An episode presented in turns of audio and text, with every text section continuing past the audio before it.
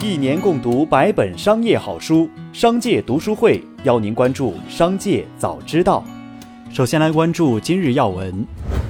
八月二十六号，中央财办分管日常工作的副主任韩文秀在新闻发布会上称，要鼓励勤劳致富、创新致富，鼓励辛勤劳动、合法经营、敢于创业的致富带头人，允许一部分人先富起来，先富带后富，帮后富。不搞杀富济贫。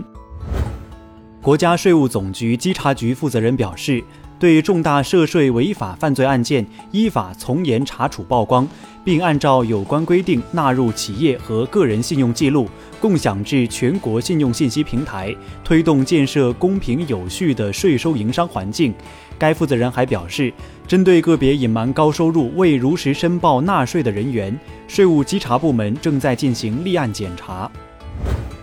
孟晚舟被加拿大非法拘押一千天，对此，外交部发言人汪文斌表示，孟晚舟事件本质是美国一手策划、加拿大帮凶实施的针对中国公民的政治迫害，严正督促美方、加方正视中国政府和广大民众的正义呼声，立即纠正错误，解除对孟晚舟的任意拘押，撤销对其的逮捕令和引渡要求，释放孟晚舟，并让她平安回到中国。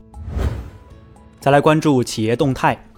启动造车计划五个月后，小米通过并购加速研发。八月二十五号，小米公告将收购自动驾驶企业深动科技全部股份，交易对价为七千七百三十七万美元。小米集团总裁王翔称，自动驾驶是智能电动车最重要的技术，而深动科技主攻智能驾驶软件。小米希望通过收购来缩减自动驾驶技术上市的时间。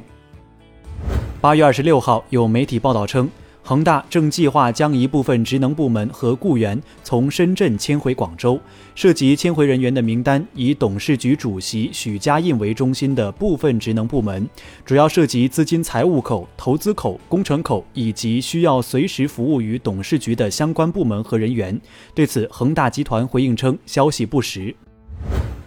八月二十四号，北京环球度假区宣布将于九月一号开启试运营。基于疫情防控要求，北京环球度假区将在每日限流的基础上推进试运行测试和演练工作。试运行期间仅向受邀客人开放。尽管北京环球影城方面提示，内部测试并未向公众销售任何门票。目前，八月份的内测票已经被炒至五千元以上。而九月份试运营期间的门票售价也在三千元上下。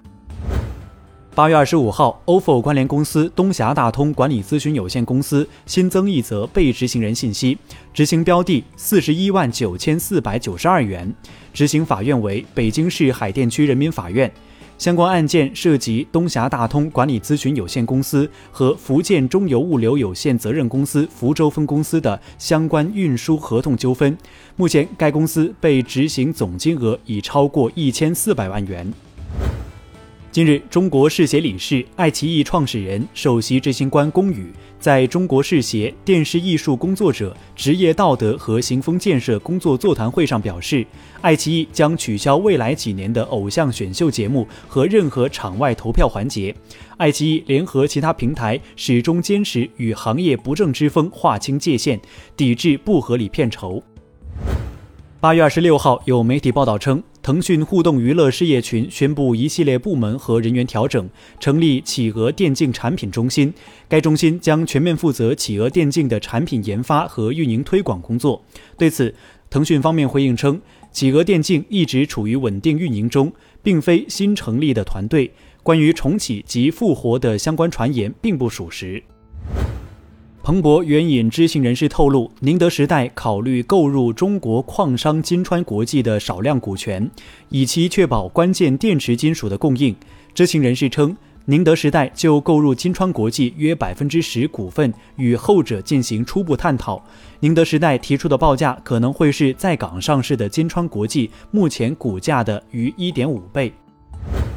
八月二十六号，胖哥俩肉蟹堡创始人张林汉举行了小型媒体记者会。现场，张林汉首先针对此次食品安全问题进行道歉，并对之后的整改措施进行了公布。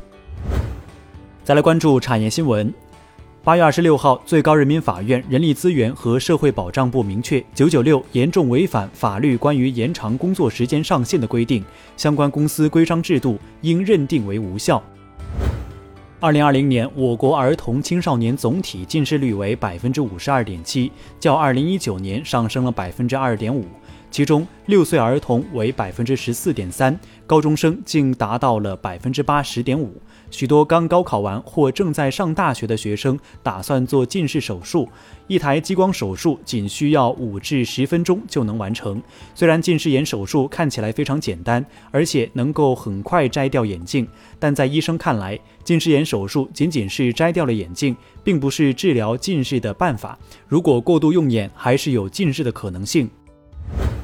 近日，市场监管总局、财政部联合印发《市场监管领域重大违法行为举报奖励暂行办法》，并将于二零二一年十二月一号正式实施。办法明确，每起案件的举报奖励金额上限为一百万元。根据本法第十二条规定，明确的奖励金额不得突破该上限。